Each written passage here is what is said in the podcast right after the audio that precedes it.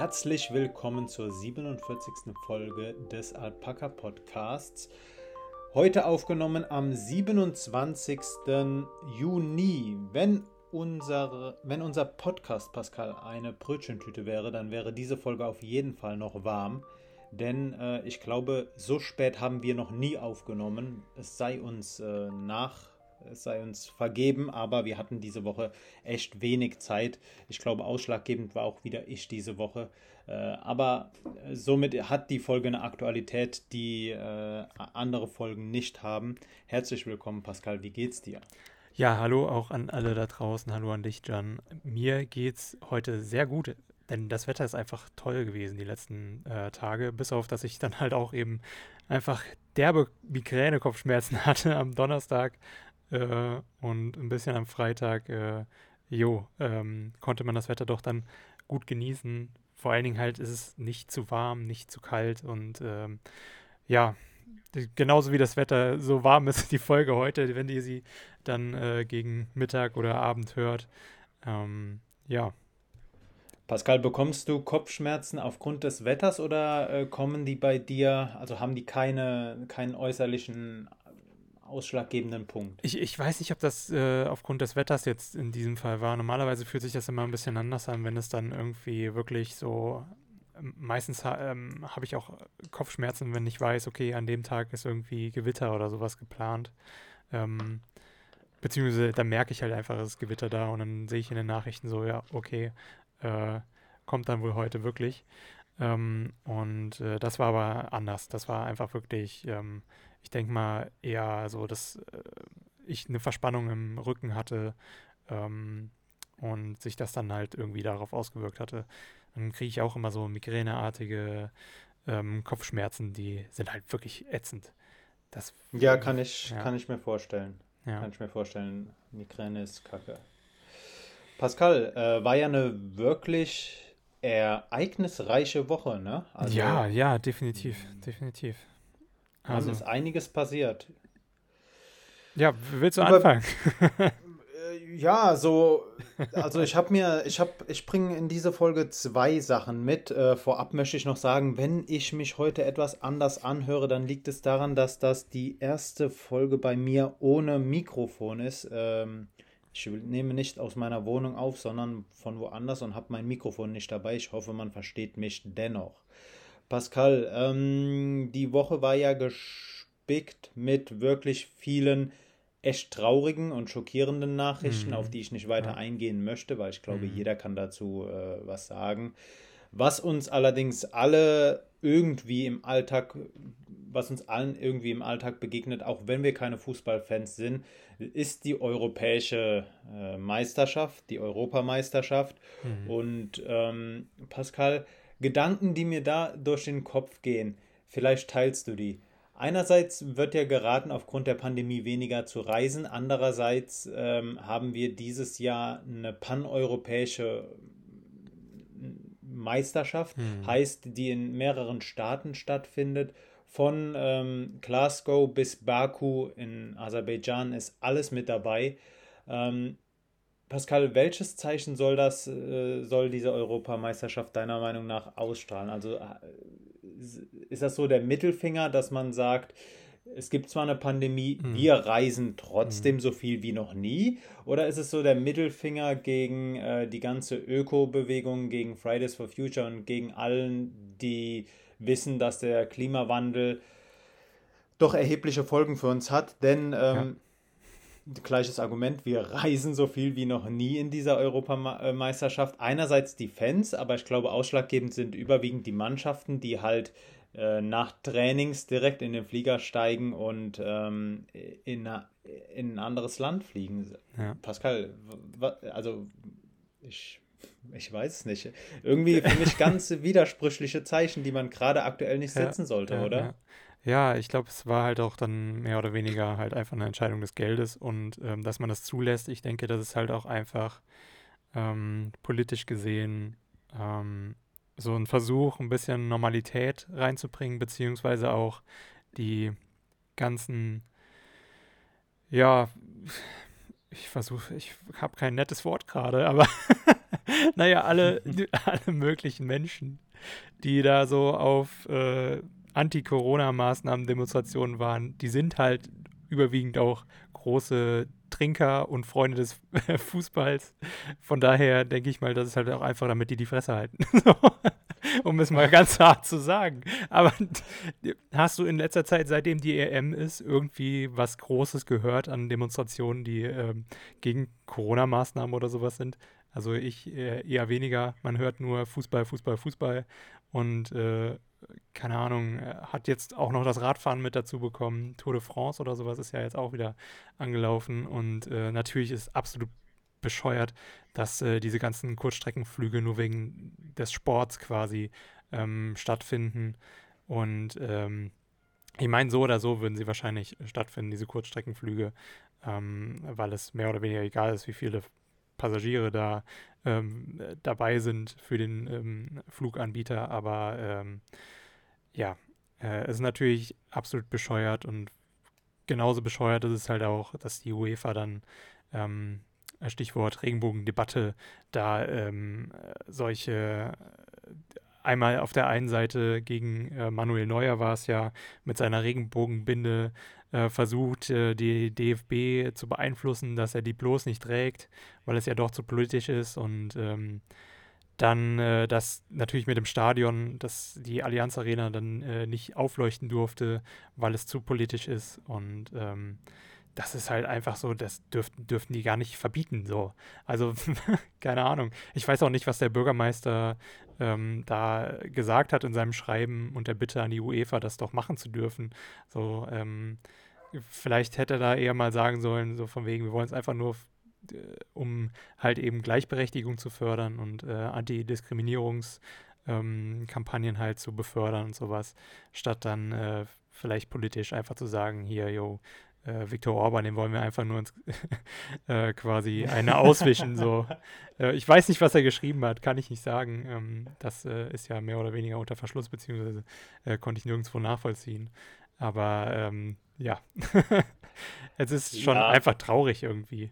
Also, dass sie überhaupt dagegen vorgehen, ähm, äh, zeigt halt auch irgendwie so ein bisschen, dass sie viel zu viel Einfluss auf ähm, solche Situationen nehmen können. Und das darf nicht sein. Also du, du hast ja jetzt äh, wirklich viele Fragen in deinem, äh, in deinem Beitrag gerade aufgeworfen. Mhm. Du hast gesagt, ähm, die Flüge würden wahrscheinlich auch ohne die Fußballmannschaften stattfinden. Glaube ich nicht. Glaubst du ich, nicht? Also das, nee, das ist ja ein Argument, was man bei wirklich allem bringen kann, wenn man mhm. äh, sein eigenes ja. Verhalten entschuldigen möchte. Das stimmt schon. Wie zum Beispiel, wenn ich dieses billige Fleisch nicht esse, es wird ja eh äh, gegessen. Es Oder wird eh produziert. Mein, genau, mein Beitrag, mein Beitrag ist eh zu klein, äh, als dass er irgendwie ausschlaggebend nee, nee, also, würde. Ja, also ich, ich glaube, ich, ich glaube schon. Ganz kurz, ja. Ich, ich glaube, bei den, bei den ähm, Flügen ist es so, ich denke nicht, dass die, die einzelnen Fußballmannschaften sich da einen EasyJet-Flug äh, setzen mit äh, 35 anderen Personen. So ich glaube schon, dass ich glaube schon, dass äh, die ja genau bei Ryanair.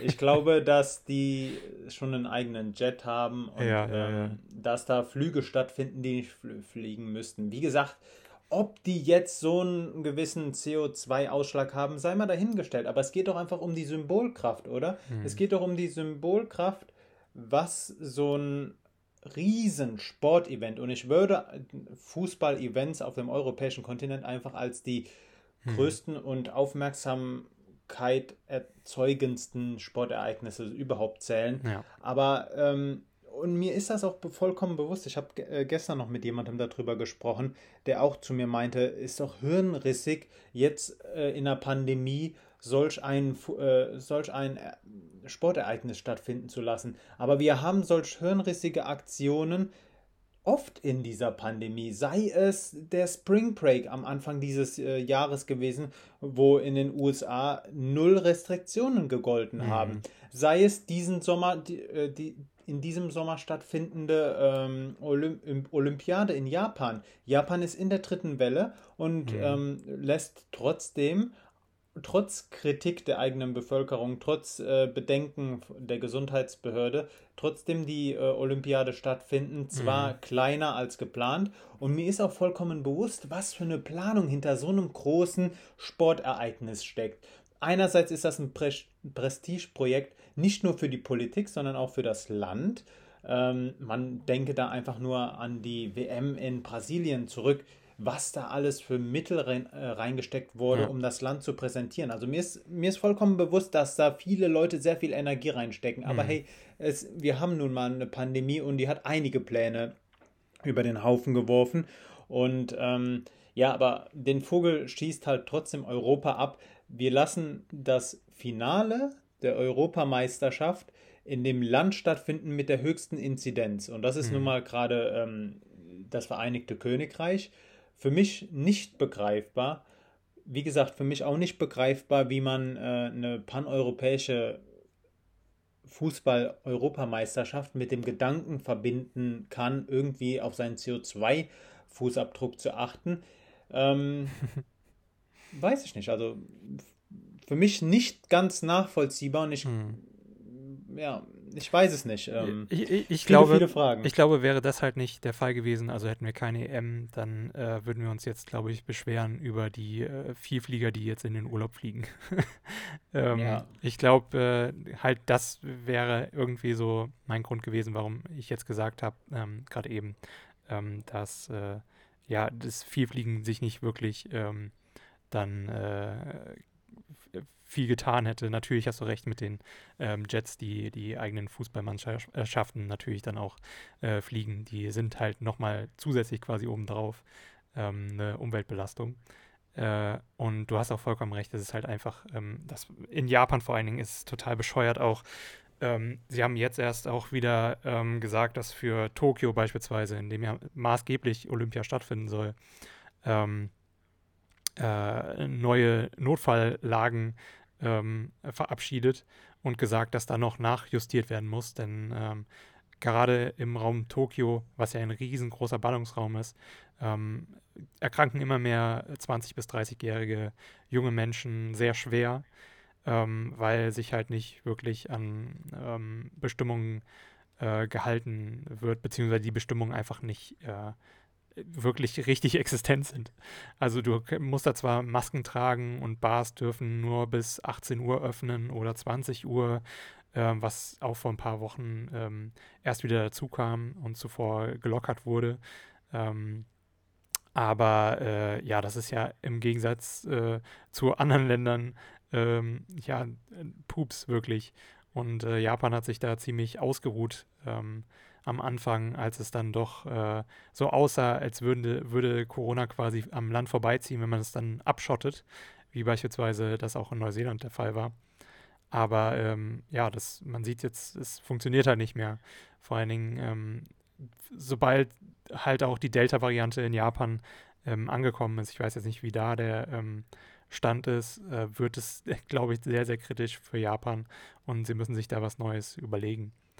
Und äh, ja, ich verstehe halt auch nicht in Europa, wieso man dann, ähm, äh, man sieht es ja auch an Portugal jetzt, äh, wo sich die Delta-Variante jetzt nochmal stärker ausbreitet, warum sie nicht vorher dran gedacht hätten, ähm, mal zu sagen, ja, da wo die Delta-Variante hoch ist, aus den Ländern wollen wir keine Touristen haben.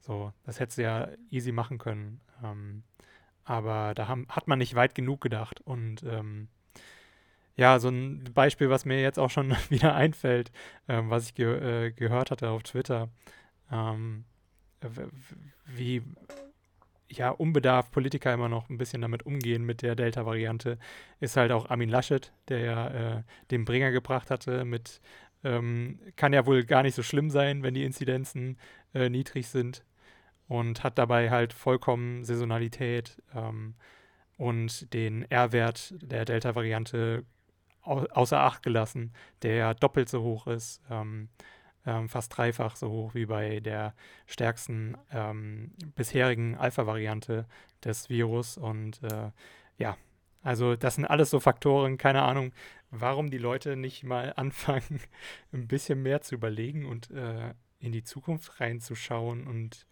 keine Ahnung. Es, ist, es kommt so ein bisschen auch einem vor, als würden die gar nicht die Konsequenzen bedenken.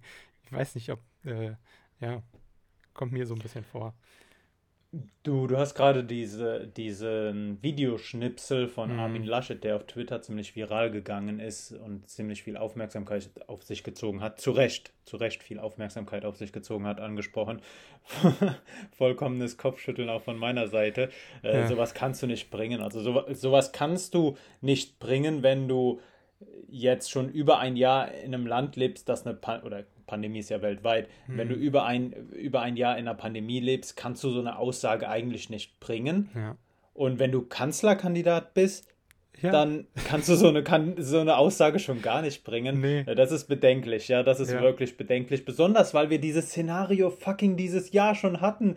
Ende Februar hatten wir 3000 Infektionen bei echt kalten Temperaturen draußen und dachten, jo, wir könnten wieder alles aufmachen. Hm. Dann kam die war es die britische Variante oder irgendeine andere Variante hat äh, das Infektionsgeschehen übernommen. Nun haben wir die noch ansteckendere äh, indische Variante. Mhm. Pascal, in dem Zusammenhang möchte ich einfach nur sagen, ich habe einen Impftermin. ich auch. Ich auch. Echt? Ja. Echt? Ja. Sehr cool. Wann wirst du geimpft? Am 15. Das erste Mal. Am 5. Sehr cool. Ich werde am 1. geimpft. So, am 15. Sehr cool. Ich werde am 1. geimpft und ah, ähm, nice wirst du auch in einem Impfzentrum geimpft? Ja, ja. ja. Okay, sehr, sehr cool. Ja, ähm, wir gehören ja, äh, wir beide Ungeimpften gehören ja zu der Minderheit in der Bevölkerung, die noch mhm. nicht geimpft ist, ne? denn wir haben 53 Prozent Erstimpfungen in der Bevölkerung, ähm, was schon wirklich klasse ist.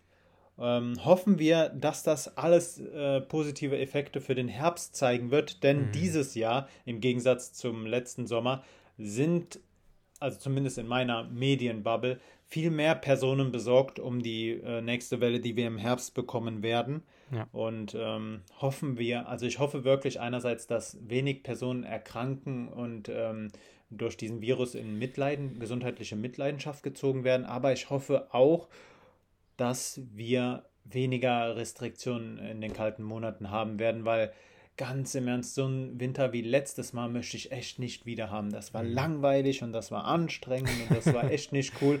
Und ja. das sage ich als, als, als Nicht-Hotelier, als Nicht-Gastwirt. Äh, das war einfach uncool und das möchte ich nicht wieder haben, Pascal. Ja, ich auch nicht. Ähm, das Problem ist halt allerdings, dass äh, es halt auch kalte und regnerische Monate sind im Herbst und Winter und man sehr häufig dann innerhäuslich verbringt ähm, oder generell in Räumen und ich sehe da halt wirklich, wenn, ähm, naja, wenn beispielsweise Universitäten jetzt einfach sagen, hier, wir machen jetzt auch komplett auf und äh, die Schulen ähm, auch komplett ähm, ohne irgendwie äh, großen Masterplan, falls was schiefgehen sollte, dann äh, könnte das, glaube ich, sehr, sehr schwierig werden. Und da müssen wir auf jeden Fall aufpassen. Und da sollten auch die Parteien aufpassen, die jetzt eben zur Bundestagswahl irgendwelche dummen Versprechen machen, die sie am Ende ähm, dann einhalten und die dann dazu führen, dass die Pandemie noch länger dauert.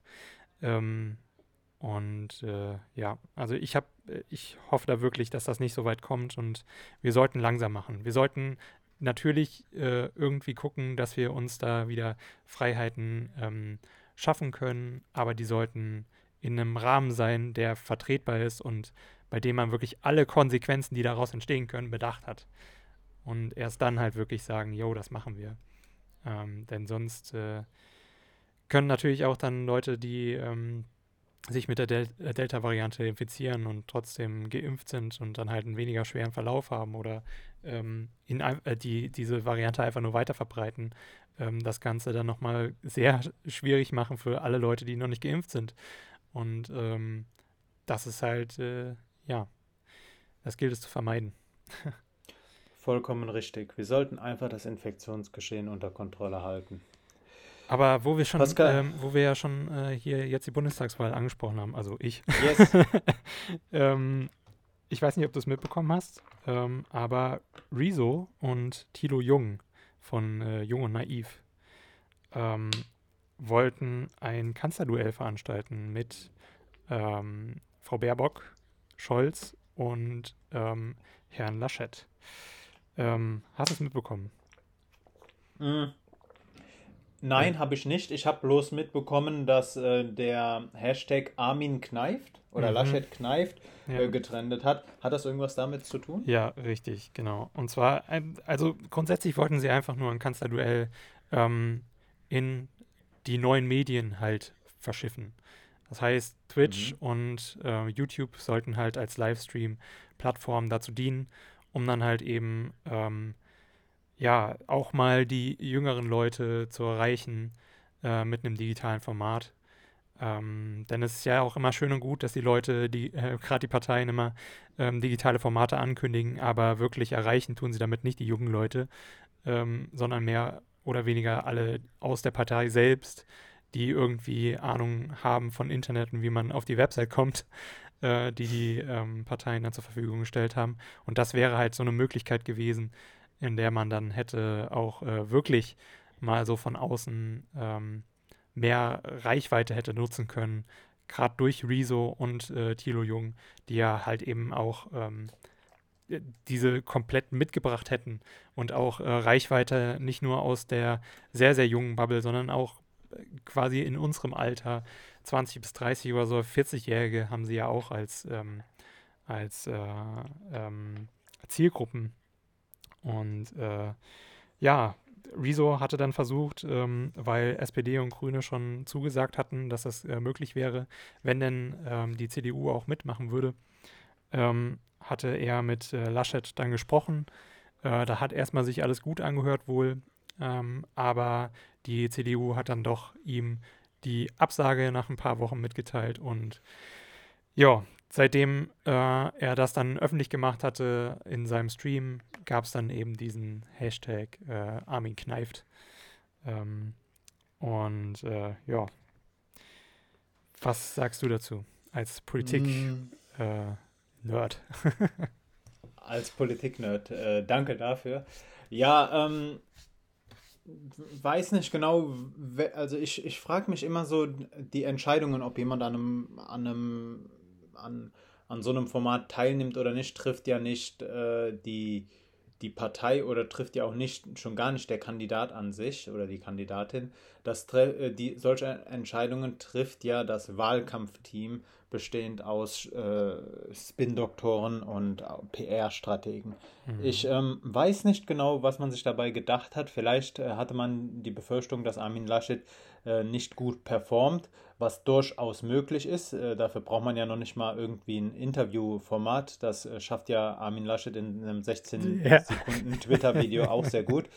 Ähm, weiß nicht genau, finde ich äh, nicht, so, nicht so gut. Andererseits, mhm. was ich echt top finde, wäre ein Kanzlerduell gewesen, das äh, nicht von, von mir fehlt jetzt gerade ein Adjektiv, ich sage jetzt einfach mal von herkömmlichen Journalisten, aber das trifft mhm. es nicht. Von, also von Journalisten, die Fragen anders formulieren und das tut ja mhm. unter anderem äh, Thilo Jung. Aber ich hätte es auch interessant gefunden, wenn äh, Rezo dann mitmoderiert hätte. Mhm. Ähm, ja, von daher schade, dass, dass sowas nicht stattfindet. Mhm. Ja, Ziel war es von Thilo und äh, Rezo, dass ähm, man im Prinzip ähm, weniger Fragen als in üblichen Kanzlerduellen ähm, benutzt, aber dafür tiefergehend in die Materie einsteigt.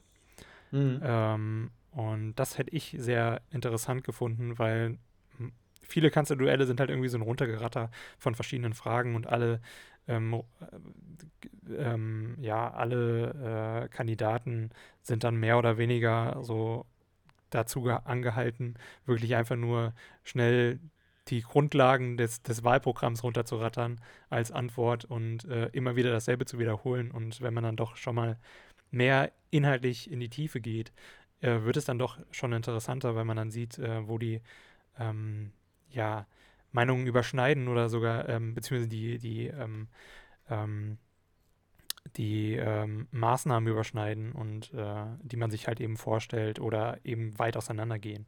Und dann kann man schon ein bisschen eher äh, absehen, so was für Koalitionen dann tatsächlich irgendwie ähm, für die Parteien wünschenswert sind, weil am Anfang sagen natürlich alle so, hier, ja, können wir uns mit denen und denen vorstellen und so weiter und so fort, aber am Ende sind es dann doch nur äh, ganz geringe Auswahlmöglichkeiten und sowas. Ähm, oder äh, ja, Also ich hätte es sehr, ja, sehr interessant gefunden. Natürlich wäre Armin Laschet dann mehr in der defensiven Position, gerade wenn man halt eben SPD und Grüne ähm, quasi da auch neben dran sitzen hat. Ähm, aber das ist er ja auch in anderen ähm, äh, Interviews mehr oder weniger. Und ähm, ja, ein bisschen defensiver macht es halt dadurch, dass äh, Rezo und Tilo ja eher auch im, ich würde mal sagen, Mitte links oder ähm, gar linksgrünen ähm, äh, Tendenzen haben in ihrer Meinung, in ihrer politischen Meinung. Ähm, von daher wäre das halt schon für ihn ein bisschen schwieriger gewesen. Aber ich denke, dass er da auch das eigentlich, ähm, weil er normalerweise eher sympathischer doch auch rüberkommt in Interviews, das auch irgendwie gehandelt bekommen hätte. So. Ähm, also ich glaube nicht, dass er da extrem in die Ecke getrieben worden wäre oder sowas. Ähm, es sei denn, er hätte halt wirklich einfach nur inhaltslose Kacke gelabert. So. Ich weiß jetzt nicht, wie, wie da das Team schon bereits aufgestellt ist, ähm, ähm, um Armin Laschet herum und ihn darauf vorbereiten hätte können. Also ich denke, da wäre vielleicht so der Mangel gewesen, warum er dann gesagt hat, nee, lieber nicht. Also zwei Ahnung. Sachen, auf zwei Sachen, die du gesagt hast, möchte ich eingehen. Mhm. Einerseits, mhm. ähm, ich glaube nicht, dass es für Armin Laschet schwieriger geworden wäre als für andere Kandidaten, denn ich denke, Thilo Jung und Thilo Jung auf jeden Fall, bei Rezo weiß ich es nicht. Ähm, die haben auf je, also er hat auf jeden Fall auch gezeigt, dass er kritisch nachfragen kann bei einer Partei, die nicht Mitte rechts steht. Also ähm, links-grüne Tendenzen, weiß ich nicht. Ich denke, äh, es wäre ein wirklich interessantes Interview gewesen, ähm, das halt nicht geführt wäre, geführt werden oder das nicht stattgefunden hätte in einem öffentlich-rechtlichen, äh, auf einem öffentlich-rechtlichen Sender in einem ganz etablierten mhm. Format. Ich hätte es interessant gefunden. Ähm, eine andere Sache, die du gesagt hast, die mir jetzt hoffentlich nicht entfallen ist. äh, ich weiß es nicht, ich, ich äh, komme nicht mehr drauf. Auf jeden Fall eine Sache, die hat, und da möchte ich Martin Schulz äh, aus dem letzten Bundestagswahlkampf als Beispiel heranziehen. Man sieht einfach, was für eine Wissenschaft aus Wahlkämpfen gemacht wird. Wenn mhm. ihr einfach, wenn euch das Thema inter interessiert, dann googelt mal nach ähm, Wahlkampf, ähm, dann googelt mal nach Wahlkampfliteratur. Da gibt es wissenschaftliche Publikationen zu. Und aus diesen Wahlkämpfen wird so eine Wissenschaft gemacht, der, kan der Kandidat an sich, der, die Worte, die er wählt, die sind vorher festgegeben, weil man vermutet oder weil man sich erhofft, durch die Wortwahl eine bestimmte Emotion bei der Zuhörerschaft hervorzurufen. Ich mhm. glaube schon, dass das alles äh, keine Quacksalberei ist und alles auch einen gewissen Wahrheitsgehalt hat, aber ich finde es kontraproduktiv, und da bin ich bei Martin Schulz, den Kandidaten wie eine Marionette an, an Fäden zu binden und einfach nur noch Vorgaben ausführen zu lassen. Ich glaube, ein, mhm. ein Kanzlerkandidat sollte ähm, einen gewissen, ein gewisses Spielelement da drin haben und selbst entscheiden können, wie er auf eine Frage antwortet und wie er auf andere Menschen zugeht und nicht mhm. bloß mhm. äh, Strategien äh, ausführen lässt. Ich glaube, dass, ja. das lässt manche Kandidaten sehr sehr gesteuert und äh, unnahbar wirken. Deshalb ja, ähm, ja. ja dir, sollten wir das machen. Gebe ich dir absolut recht. Also Vielleicht, so kommt es halt auch oft rüber. Ähm, ja. Vollkommen, ja. Vielleicht ein Beispiel noch.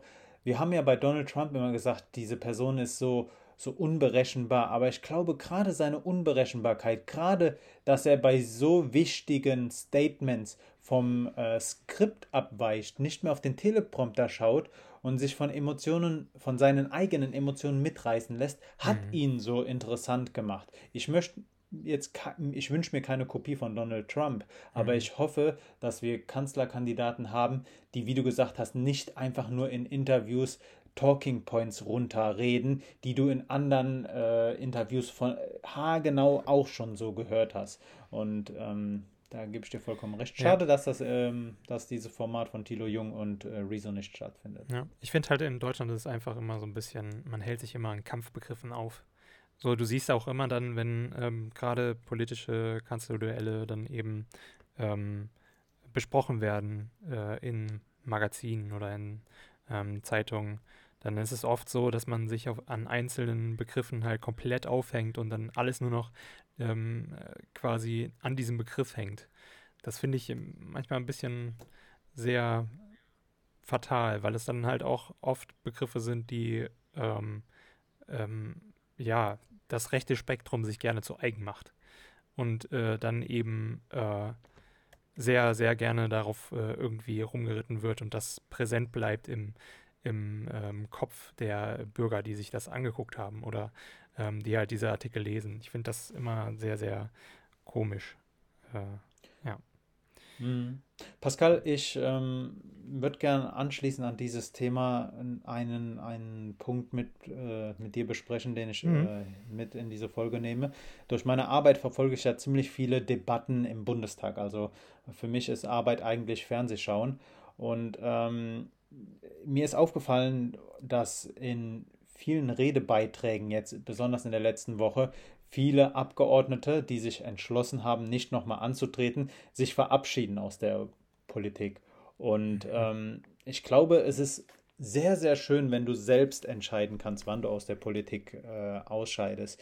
Frank Steiner, der sich in seinem äh, Twitter-Profil als Some Guy in Journalism äh, besch beschreibt, ähm, der hat dazu einen Thread verpasst. Äh, ganz kurz zu Frank Steiner. Ich habe ihn einfach nur kurz gegoogelt. Wenn das auf seiner Webseite, auf seinem Blog keine Fake News sind, dann hat er schon äh, für große Medienhäuser in Deutschland gearbeitet und ähm, ist, denke ich mal, durchaus als Journalist zu bezeichnen.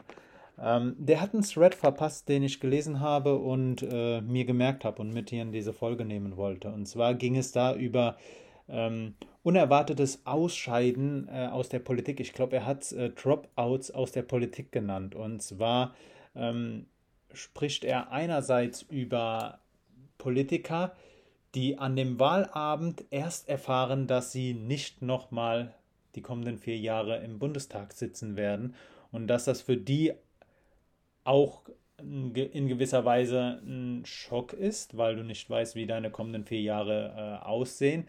Aber und das fand ich so interessant, er hat die Aufmerksamkeit mal auf die Mitarbeiter dieser ähm, Mandatsträger gelenkt, denn jeder Abgeordnete hat ja ein gewisses Kontingent an Mitarbeitern und deren Arbeit, deren Arbeitsplatz, also deren Job, ist ja gebunden, verknüpft an das Mandat des Abgeordneten. Heißt, mhm. wenn der Abgeordnete an einem Wahlabend unerwartet ausscheidet, was durchaus sein kann, wenn man sein Direktmandat nicht mehr erreicht, wenn eine Partei kurzfristig wirklich mies absackt und dadurch äh, man über die Landesliste nicht mehr reinkommt, dann sind deine Jobs auch sehr schnell weg.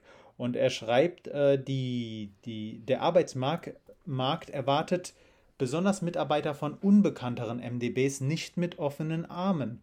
Und ähm, er sagt, es ist schon problematisch, wenn du aufgrund deiner Arbeit nach Berlin gezogen bist, dort natürlich dir eine Wohnung gemietet hast und äh, auch ansonsten äh, deine Verpflichtungen mit dem Gehalt bezahlst, das du äh, aufgrund deiner Tätigkeit für diesen MDB hast und mhm. dann auf einmal deinen Job verlierst. Und ähm, ich finde, das ist ein Aspekt, der wird viel zu wenig beleuchtet, denn ähm, ob du die kommenden vier Jahre noch deinen Job hast oder nicht, entscheidet sich am Wahlabend und du kannst es vorher nicht wissen. Hm. Und ähm, ich glaube, für, für Mandatsträger an sich ist es einfacher, danach irgendwie weiterzumachen. Äh, vielleicht nicht in der Position als, als Abgeordneter, aber ich denke, als, als jemand, der die letzten vier Jahre im Bundestag gesessen hat, wirst du schon irgendwie was Neues finden. Wie genau äh, das für Mitarbeiter anderer äh, für, für die Mitarbeiter eines Abgeordneten sind, die nicht vielleicht in das Büro eines anderen Abgeordneten switchen können, für die sieht es dann ein bisschen schwieriger aus. Mhm. Ähm, was Frank Steiner aber auch noch sehr, sehr schön ähm, beschreibt, ist, dass er, er sagt, man, viele sprechen gar nicht über die Schattenseiten der Politik. Und das ähm, möchte ich einfach nochmal ganz kurz ähm, unterstreichen. Er schreibt, die Arbeit in der Politik ist überhaupt nicht familienkompatibel. Und da gebe ich ihm vollkommen recht. Wenn man sich die Verabschiedungen aus der letzten Woche angeschaut hat, äh, hat ich habe zwei Abgeordnete im Kopf, die sich bei ihren Kindern und bei ihrer Familie entschuldigt haben, dass sie die letzte Zeit, dass sie in den letzten vier Jahren oder generell in der Zeit, als sie politisch aktiv waren, so wenig Zeit für sie hatten. Mhm. Ähm, Er schreibt aber auch, dass einige der ständigen Verfügbarkeit von alkoholischen Getränken äh, erliegen. Und ähm, ich glaube, spätestens seit, wann war das, als man als äh, von einem gewissen Politiker, ich glaube aus der Grünen Partei war es, äh, publik geworden ist, dass er äh, härtere Drogen konsumiert, ähm, ist, ist uns bewusst geworden, was für einen anstrengenden Arbeitsalltag Abgeordnete haben. Und mhm. ähm, du weißt, ich habe ja auch ähm, letztes Jahr in der Nähe vom Bundestag gearbeitet und einmal schaute ich aus dem Fenster und äh, sah einen äh, Krankenwagen direkt vor, dem vor den Bundestagstreppen. Und ähm, später habe ich dann halt gelesen, dass äh, der war dafür da, um den Abgeordneten, der am Rednerpult zusammengebrochen ist, ähm, zu behandeln. Und wenn man sich anschaut, wir haben immer noch Debatten, die bis 5 Uhr in den Morgen gehen. Hm. Und ähm, das ist wirklich ein Alltag. Also ich persönlich wünsche mir keinen Alltag, wo ich, äh, er, er, schreibt, Schlaf ist Mangelware. Ich wünsche mir keinen Alltag, keinen Arbeitsalltag, der so ungesund ist. Hm. Und ähm, das schönste Zitat möchte ich hier aber auch nochmal vorlesen. Er schreibt, und dass jemand im Zuge seiner seines Bundestagsmandat abgenommen hat, hätte, hat mir auch noch niemand erzählt. Und da gebe ich ihm so vollkommen recht. Man sieht immer, dass, dass Politiker dicker werden, was äh, vollkommen normal ist. Wenn du solch einen stressigen Alltag hast, dann mhm. ja, wirkt das sich auch auf dein, ähm, auf dein Gewicht aus. Und er sagt, er wünscht sich vom kommenden Bundestag nicht nur eine Wahlrechtreform, sondern auch äh, Überlegungen, wie der Alltag von Abgeordneten anders gestaltet werden könnte. Ja. Und ähm, ja, ja, man sollte definitiv nicht äh, einfach nur die Diäten im Prinzip erhöhen, sondern erstmal gucken, wie kann man das, die, die Work-Life-Balance ist ja immer so ein schönes äh, Schlagwort dabei, äh, gucken, dass man die halt einfach verbessert. Weil vielleicht kann man ja auch einfach nur mal äh, Arbeit ein bisschen übertragen an andere, die auch noch weiter unten stehen oder so. Keine Ahnung. Mehr halt die Partei auch machen lassen, so äh, helfen lassen und delegieren so ein bisschen. Ähm, weil wozu hat man denn die ganzen Mitglieder, wenn die dann halt, keine Ahnung, ähm, einfach nur da sind? Also, ich weiß nicht, vielleicht liegt es äh, auch ein bisschen daran. Aber man muss halt einfach gucken, dass man da ähm, angemessenere Arbeitszeiten schafft, weil es halt einfach so ein auch, ich, ich meine klar, dass man nachts irgendwie arbeiten muss als Politiker, weil die Welt halt nun mal äh, in verschiedenen Zeitzonen eingespaltet ist und so weiter und so fort und man halt dann irgendwie was Wichtiges für den nächsten Tag noch entscheiden muss und abwägen muss und ähm, dann eben äh, darüber sprechen muss mit äh, vielen verschiedenen anderen ähm, Personen und äh, ja, ähm, zu dem Thema fällt mir tatsächlich auch ein, hatte ich einen Artikel diese Woche gelesen, ähm, in der Washington Post war es, ähm, dass tatsächlich auch momentan ähm, in ähm, Rechtsanwaltskanzleien in den USA immer mehr und mehr ähm, ja, junge Leute in unserem Alter, beziehungsweise ein bisschen älter, einfach dem Burnout-Syndrom erliegen und ähm, dann wirklich absolut gar nichts mehr geschafft bekommen und jetzt äh, fordern, dass da halt eben auch äh, mal was Ordentliches kommt, wie eine Work-Life-Balance ähm, und äh, weniger Arbeitszeiten, ähm, die halt einfach nur dafür blockiert sind, um äh, ja halt absolut gar keine, gar keine anderen Sachen machen zu können. Und ähm, ja, also es ist einfach ein großes Problem. Ich denke, das sieht man jetzt halt auch durch die Pandemie noch mal besser beleuchtet mit einer großen Lupe, ähm, weil ja, es halt äh, eigentlich für viele eine etwas ruhigere, aber doch dann ähm, für äh, einen Großteil eine stressigere Zeit, ähm, weil man dann ich, noch mehr regeln muss mit Familie, wenn man eine hat. Ähm, ich glaube, wir sprechen hier über Berufe, die bei denen du echt viel Verantwortung hast und mhm. wo deine Entscheidungen, wenn du sie nicht gut durchdacht hast, große Probleme mit sich ziehen können. Einerseits bei einer Kanzlei, andererseits, wenn du im Bundestag Abgeordneter bist. Und ähm, ich weiß oder ich gehe stark davon aus, dass das sehr, sehr schwierig wird, da irgendwie äh, einen gesünderen Arbeitsalltag mhm. zu etablieren. Ähm, vielleicht ist es im Bund, nee, nee, ich glaube nicht, dass es äh, einfach wird, denn ähm, ja, das, sind, das ist nun mal eine Gruppe von Personen, die die wichtigsten Entscheidungen für unser Land trifft und ähm, das, das ist nun mal ein stressiger Alltag, da, das ähm, hm. weiß ich nicht. Aber man sollte, man sollte darüber bewusst sein, du hast eben gesagt, viele Leute sehen nur die Diäten, vollkommen richtig. Also ähm, ich weiß es nicht. Ist ein sehr, sehr anstrengender Alltag, äh, Bundestagsabgeordneter zu sein, aber wenn mhm. die Arbeit irgendwann auf deine Gesundheit schlägt und wir haben nun mal nur eine Gesundheit, ja. ähm, dann solltest du dir Gedanken drüber machen, wie es weitergeht.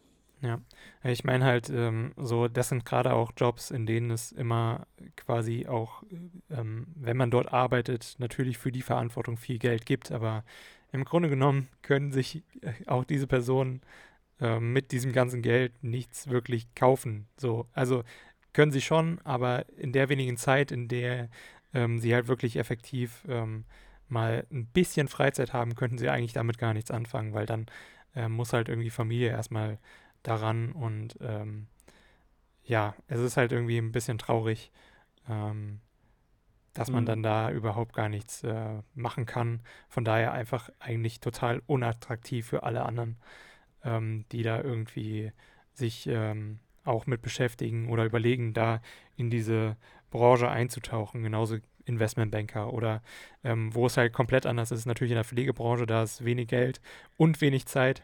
Da läuft es natürlich dann noch immer komplett anders falsch. Ähm, ja, also, ich könnte dir eine Reihe von Berufen aufzählen, ja. wo mir entweder Personen persönlich auch. berichtet haben, äh, wie krass ihre Zeit äh, in bestimmten Unternehmen, in bestimmten Positionen war. Mhm. Du hast Investmentbanker genannt. Das ist so, so krass. Mhm. Ähm, ja, wie gesagt, im Endeffekt, ähm, klar, Geld ist bei jeder Arbeitssuche ausschlaggebend und wir alle würden äh, nicht die Tätigkeit verfolgen, die wir jetzt verfolgen im, im Alltag, um nicht Geld zu verdienen. Aber man muss einfach bewusst eine Entscheidung treffen, wie viel von einer Sache möchte ich haben, um eine andere Sache hinten runterfallen zu lassen. Mhm. Und ähm, ja, wenn es dann in Themen wie Gesundheit oder Familie geht, dann sollten die Entscheidungen doch sehr, sehr gut äh, ent, äh, überlegt sein. Ja. Pascal, ähm, weil wir gerade bei Arbeitsbedingungen sind, ich habe letzte Woche jemanden kennengelernt. Ich möchte mich, mhm. äh, ich möchte mich bewusst sehr amorph halten, ähm, damit, keine, damit keine Rückschlüsse auf die Person zu ziehen sind. Denn ich habe nicht gefragt, ob ich, die, ob ich seine Geschichte hier erzählen kann, aber ich möchte sie trotzdem teilen, äh, in Auszügen mit, mit dir und mit allen, die zuhören, teilen. Und zwar habe ich jemanden kennengelernt, der ist geboren an der Ostküste der Staaten mhm. und kam mit seinen Eltern, die beim Militär sind, nach Deutschland. Ähm, vielleicht fange ich ein bisschen weiter vorne an. Ich ähm, hab, bin zu der Person hin, äh, nachdem ich ein paar Stunden mit ihr ähm, zusammen war und habe gesagt so hey ich bild mir doch deinen britischen Akzent nicht nur ein oder und da hat sie äh, hat die Person gelacht und meinte äh, das sei kein britischer Akzent das sei ein amerikanischer Akzent und äh, nachdem es, der sei aber noch viel prägnanter gewesen, kurz nachdem die Person nach Deutschland ausgewandert ist. Und da habe ich gesagt, äh, wenn du jetzt nicht gerade in den Staaten ein gesuchter Verbrecher bist, was für Gründe gibt es aus den Staaten äh, auszu, auszuwandern nach Deutschland? Und mhm. da hat die Person gelacht und meinte, ähm, da, hier in Deutschland würde er einfach ein viel angenehmeres Leben führen. Erstens würde er hier mit den Leuten viel besser klarkommen und ähm, er sei hier in der Gegend aufgewachsen. Aufgewachsen heißt, wie gesagt, geboren an der Ostküste mit seinen Eltern, ähm, mit den Eltern nach äh, Deutschland gekommen und ähm, hier zur Schule gegangen als dann die Eltern in dem Alter waren, dass sie zurück in die Staaten ähm, gehen werden, um sich äh, auch pensionieren zu lassen, ähm, ist die Person mitge mitgegangen. Es ging nach Kansas. Äh, Pascal, Kansas liegt, ich habe es mir gestern angeschaut, äh, zwischen Missouri und Colorado. Mhm. Und ich glaube über, äh, ich glaube am westlichen Ende von Texas oder sowas. Also ähm, Südwesten, würde ich sagen. Ich hoffe, ich sage jetzt hier nichts Falsches. Aber Auf jeden Fall ähm, habe ich dann gesagt, warum, warum wandert man äh, aus den Staaten aus? Und ähm, er solle mir doch bitte erklären, wie das Leben in, in, äh, in Kansas aussieht. Und er meinte, stell dir Kansas folgendermaßen vor. Über zweimal die Fläche von Deutschland mit nur drei Millionen Einwohnern. Die Bevölkerungsdichte könnte ich mir selbst ausrechnen. Und, es, und er, er beschrieb Kansas einfach so kurz und prägnant. Äh, ich fand das so schön. Er meinte, mh, hm, er hätte, bevor er nach Kansas äh, gezogen sei mit seinen Eltern, eine kurze Zeit in Arizona gelebt. Und in mhm. Kansas gäbe es halt einfach nichts. Er hat gesagt, in Kansas gibt es kein Leben. In Arizona sei es ähnlich, aber dort gäbe es auch nichts, keine guten Jobschancen und auch sonst nichts. Mhm. Aber dort gäbe es zumindest in der Wüstensteppe Leben, auch wenn dieses Leben dich umbringen möchte. Er hat dann auch Skorpione angesprochen. Dort gibt es zumindest Leben. Ich fand diese Beschreibung so schön. Ja. Ähm, und er hat mir dann gesagt, dass er, ähm, wie gesagt, er hat die Schule hier in Deutschland fertig gemacht und ist dann äh, zurück in die Staaten und in Kansas hat er sich dann Arbeit gesucht und ähm, er hat gesagt, er hat viele Bewerbungen geschrieben äh, und ähm, eine Möglichkeit war es dann, in einem Gewächshaus zu arbeiten. Und eine ganz interessante Bewerbungsfrage hat man ihm, eine sehr interessante Frage hat man ihm im Vorstellungsgespräch gestellt, und zwar, wie viel möchtest du arbeiten? Und daraufhin mhm. hat er gesagt, bis ich schreie. Schreie. Und äh, ich habe ihn dann gefragt, wie denn so die Arbeitsbedingungen aussehen, in Kansas in einem Gewächshaus zu arbeiten. Er hat mir dann gesagt, er war zuständig für äh, Zuchtpflanzen, die äh, später im ganzen Land verkauft werden. Und ähm, er hat gesagt, für den amerikanischen Mindestlohn, also etwas mehr als 7 Dollar, hat er dort in Kansas bei 40 Grad im Schatten und einer Luftfeuchtigkeit ich betone außerhalb des Gewächshauses, im Gewächshaus gearbeitet. Das heißt, im Gewächshaus war es dann nochmal wärmer, dort war nochmal eine höhere Luftfeuchtigkeit Uff. und er musste dort dann in Arbeitsklamotten schuften. Er meinte, er hat das sechs Monate gemacht, bis er genug Geld hatte, um seine Ausreise äh, zu finanzieren. Mhm. Aber, und das muss ich einfach erzählen, weil diese Geschichte so klasse ist. Er meinte, ähm, er sei, er hätte jetzt nicht wirklich Stress auf der Arbeit gehabt, aber alles lief halt nicht so rund und er wollte trotzdem noch einen schönen Abschied machen und ist dann abends in den Walmart gegangen, um ähm, Zutaten zu kaufen, damit er Kekse macht für den mhm. letzten Arbeitstag. Und er hat dort im Walmart, also im Walmart gibt es ja wirklich alles, ja. er hat dann ähm, Abführschokolade gefunden. Abführschokolade. Und ich habe gesagt, das hast du nicht gemacht. Und er meinte, äh, doch, er hat es. Er hat Apfelschokolade, äh, drei Tafeln in, in eine Schüssel von Keksen äh, mitgemischt. Jeder, äh, die Schüssel, meinte er, war dann zur, zur Mittagspause leer. Jo. Und später hingen halt alle auf den Toiletten. Und naja, weiter muss ich nicht ausführen, aber ähm, so, so klasse. Also äh, so, so, gut war die eine Inter so eine interessante Geschichte, die wollte ich einfach mit dir teilen. Und ähm, ich möchte jetzt nicht weiter darauf eingehen, was die Person hier in Deutschland arbeitet, wie gesagt, weil ich halt einfach nicht weiß, ob ich die Geschichte äh, erzählen ja. kann oder Das, das wäre jetzt meine nächste Frage gewesen. nicht, dass er irgendwo arbeitet, wo er noch Kekse verkauft. Nee, nee, nee, nee, nee. Er arbeitet hier in keiner Keksfabrik. Er arbeitet auch hier in Deutschland nicht in. Ähm, in, äh, in einem Gewächshaus. Er hat einen unglaublich interessanten Job und ähm, das ist ein Job, da haben wir, äh, darüber haben wir gesprochen, das ist einer, der so so unglaublich oft äh, romantisiert wird, Pascal. Mhm. Und vielleicht können wir uns in, in folgenden äh, Folgen irgendwann mal mit äh, einer Auflistung von Jobs beschäftigen, die unserer Meinung nach einfach zu krass romantisiert werden, weil ja. sein Job gehört ja. auf jeden Fall dazu. Ja. ja. Wir können in der nächsten Folge einfach mal so irgendwie eine Liste machen. Meine sehr gerne, sehr gerne. Drei weil ich Jobs, glaube, da gibt fünf Jobs, sechs Jobs, keine Ahnung. Schreibt uns einfach, wenn ihr wie viele ihr hören wollt von uns. Ja, sehr gerne, gerne. Schreibt uns postfach.alpaka-podcast.de, wenn ihr einen Job habt, bei dem ihr denkt, der wird, der sieht nach außen hin so interessant aus, aber die Realität ist halt eine ganz andere. Genau. Ähm, schreibt uns da gerne, schreibt uns aber auch ansonsten und schaut auch bitte einfach mal auf unserem Instagram-Profil vorbei. Pascal, hau raus. Was steht noch auf deinem Zettel? Was steht noch auf meinem Zettel? Ich habe ähm, tatsächlich äh, auch gehört, ähm, dass der Ex-Cop, ähm, der George Floyd ähm, damals äh, getötet hat, 22 Jahre und 6 Monate jetzt bekommen hat und äh, so lange ins Gefängnis geht. Das fand ich äh, noch sehr interessant. Zu, mhm. Zum nächsten hat Windows äh, bzw. Microsoft jetzt ähm, tatsächlich zwangsweise noch mehr zu Windows 11 veröffentlicht. Und äh, das fand ich auch noch erwähnenswert, weil es einfach so absolut bescheuert ist. Ähm, und zwar Wenn ich ganz kurz darauf eingehen ja, darf. Ja. Ich habe ich hab Videos gesehen und mir gefällt Windows 11 echt. Also so. Wie gefällt das?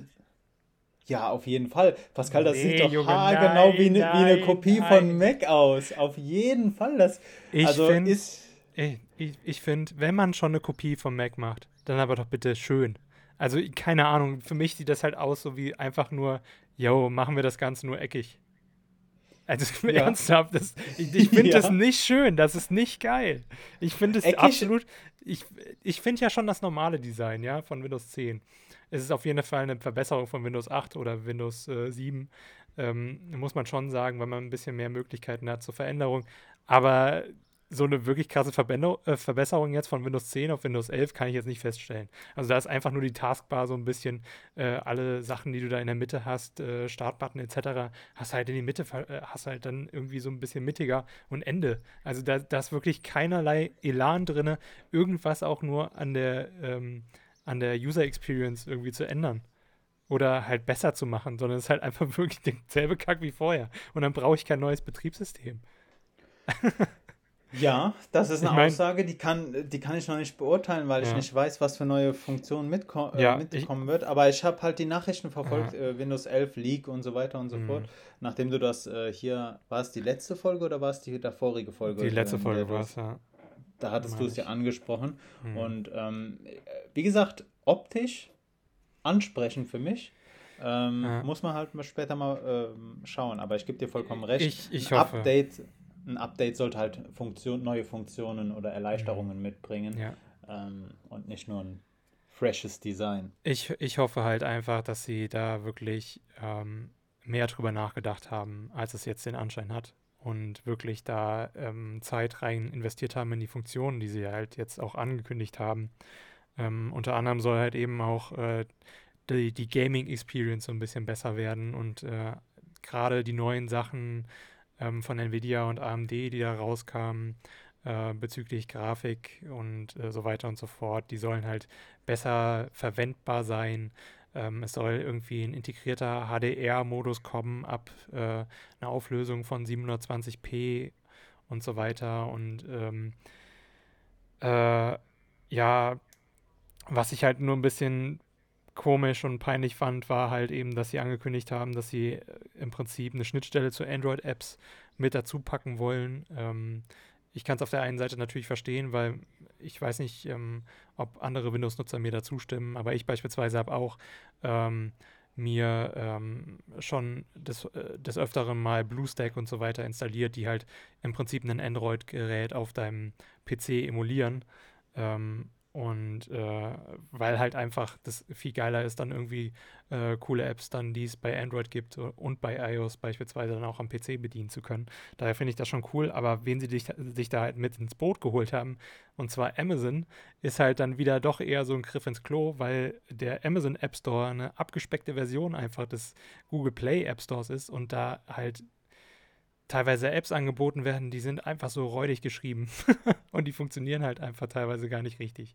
Das sieht man auch Bin teilweise an, da, die, das sieht man auch teilweise an Alexa-Skills, die man sich da irgendwie runterladen kann. Die sind einfach so kaputt, du kannst die gar nicht richtig benutzen. Da sind so ein paar Sachen, wie so ein paar Spiele oder sowas, die du mit Spracheingaben bedienst. Die sind ganz okay, aber der Rest ist so wirklich einfach nur da hatte der Entwickler sich so gedacht, ja, mache ich da manchmal halt schnelles Geld, pack's in den Amazon Store, weil da halt weniger Restriktionen gelten für mich und fertig. So.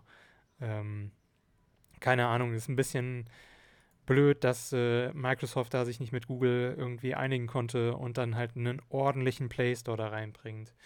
Ähm, das, keine Ahnung, das äh, weiß ich nicht, ob ähm, da sich dann halt das äh, noch bessert ähm, ähm und äh, Windows 11 dann tatsächlich da einen coolen App Store reinbringt, ähm, der vielleicht ein paar Amazon-Produkte hat, aber dann trotzdem nochmal ein paar hoch, ähm, ja, qualitativ hochwertigere äh, Dinge dann da drin hat, weil sonst wird das halt einfach ein Ramschding. So, und da habe ich ein bisschen Angst davor. Ich meine, schon jetzt ist der Microsoft Store, äh, den du auf Windows 11 hast, nicht besonders gut. So, ich glaube, den benutzt keine Sau, weil er halt einfach unnötig ist. Du kannst dir die Sachen direkt aus dem Internet runterladen. Du brauchst auf dem PC keinen App Store eigentlich. So, ähm, das ist halt nur wirklich, wenn du dann ähm, absolut gar keine Ahnung äh, hast von, wie man Dinge installiert auf dem PC, äh, dann kann das vielleicht ein bisschen nützlich sein, wenn du dann halt direkt den App Store hast. Aber ansonsten, ja, keine Ahnung, äh, ist das halt bin, relativ unnötig. Bin ich ganz bei dir. Einerseits äh, hast du was Tolles gesagt. Nicht jeder Multimilliardenkonzern muss eigene mobile Endgeräte rausbringen. Äh, ich, spre äh, ich äh, spreche da diese Fire-Produkte von Amazon an, die zwar mhm. günstig verkauft werden, damit man halt Amazon-Service nutzt, aber ähm, ganz im Ernst so, komm, kaufen wir uns Geräte, die gute Leistung bringen und produzieren nicht wirklich so Wegwerfprodukte. Und mhm. ähm, was, was du bezüglich des App Stores bei Windows angesprochen hast, ja. gilt für mich, also nach meiner Auffassung, bei Mac genauso. Du brauchst auf dem Mac diesen Mac App Store überhaupt nicht. Der ist, ähm, weiß ich nicht, war für mich noch nie interessant. Äh, war mhm. auch für mich, als ich meinen ersten Mac äh, bekommen habe, eine ziemliche Enttäuschung, denn ähm, er ist genau das Gegenteil von dem App Store auf dem, ähm, auf dem iPhone und sehr, sehr schade. Mhm. Ja. ja, ja.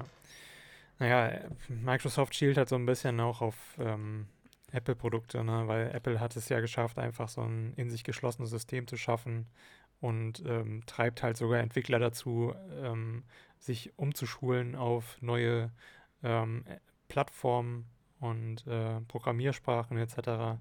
Und das schafft Microsoft halt nicht. Sie haben es ja schon versucht mit ihren äh, mobilen, ähm, ja, ihren mobilen Geräten, ähm, gerade mit dem Windows Phone und so weiter, das ist ja gnadenlos äh, schiefgelaufen so.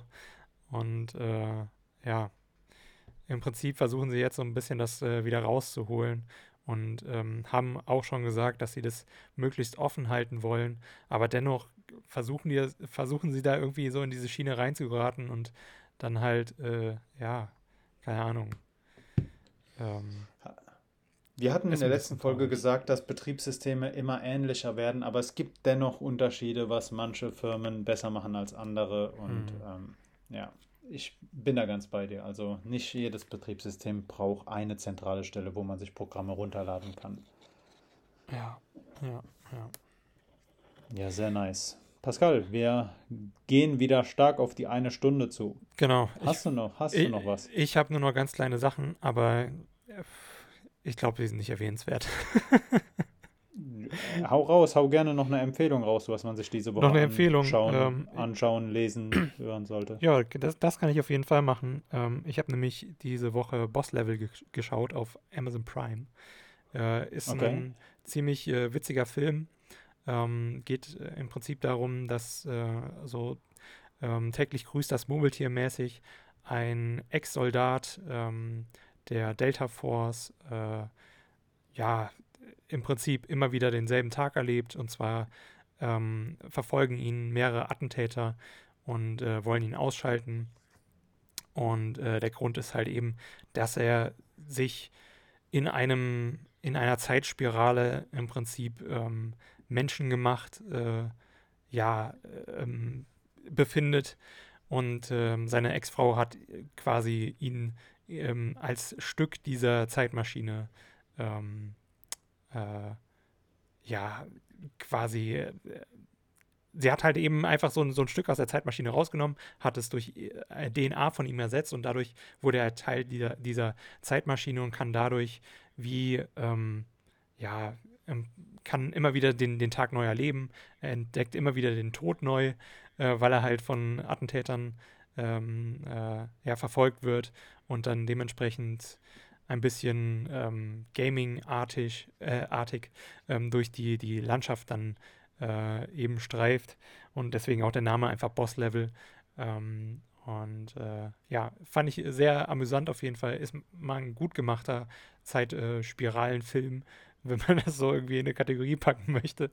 Äh, ja, und ansonsten ist, wie ihr vielleicht schon mitbekommen habt, wenn ihr Netflix habt, Joker jetzt auch äh, auf Netflix anzusehen. Ähm, falls ihr ihn noch nicht gesehen habt, könnte vielleicht ganz interessant sein, wenn ihr Batman-Nerd seid. Ähm, ja, beleuchtet einfach Joker nochmal so ein bisschen äh, von seiner psychischen Seite, möchte ich mal sagen. Ähm, und wie er quasi entstanden ist. Nochmal von einer anderen Seite und einer anderen Theorie. Ähm, ja, will ich jetzt nicht zu viel verraten, aber äh, ist schon interessant, diese Denkweise. Ähm, kann man sich auf jeden Fall mal anschauen. Für Leute, die eher auf Action Joker abfahren, ist er dann aber dann doch eher nichts. Also absolut nichts. es ist wirklich halt eher so, ähm, man sieht, wie der Joker verrückt wird oder immer verrückter, äh, wie in Gotham City quasi so zu dem macht, was er dann eben in den späteren Comics und äh, Filmen etc. in dem gesamten Universum dann ist. Ja. Sehr, sehr cool. Sehr nice. Ja, nice. Dann haben wir, denke ich, auch unsere letzten sieben Tage gut erörtert. Und ähm, Pascal, ich würde dir die letzten Worte überlassen und mich damit verabschieden bei dir und auch bei allen Zuhörerinnen und Zuhörern und wünsche euch allen eine angenehme Woche. Ja, ich wünsche euch auch allen eine angenehme Woche. Ich hoffe, äh, ihr genießt das Wetter, solange es noch warm ist, denn lange dauert es ja nicht mehr. Mitsommer ist schon fast wieder rum, sagt Ikea.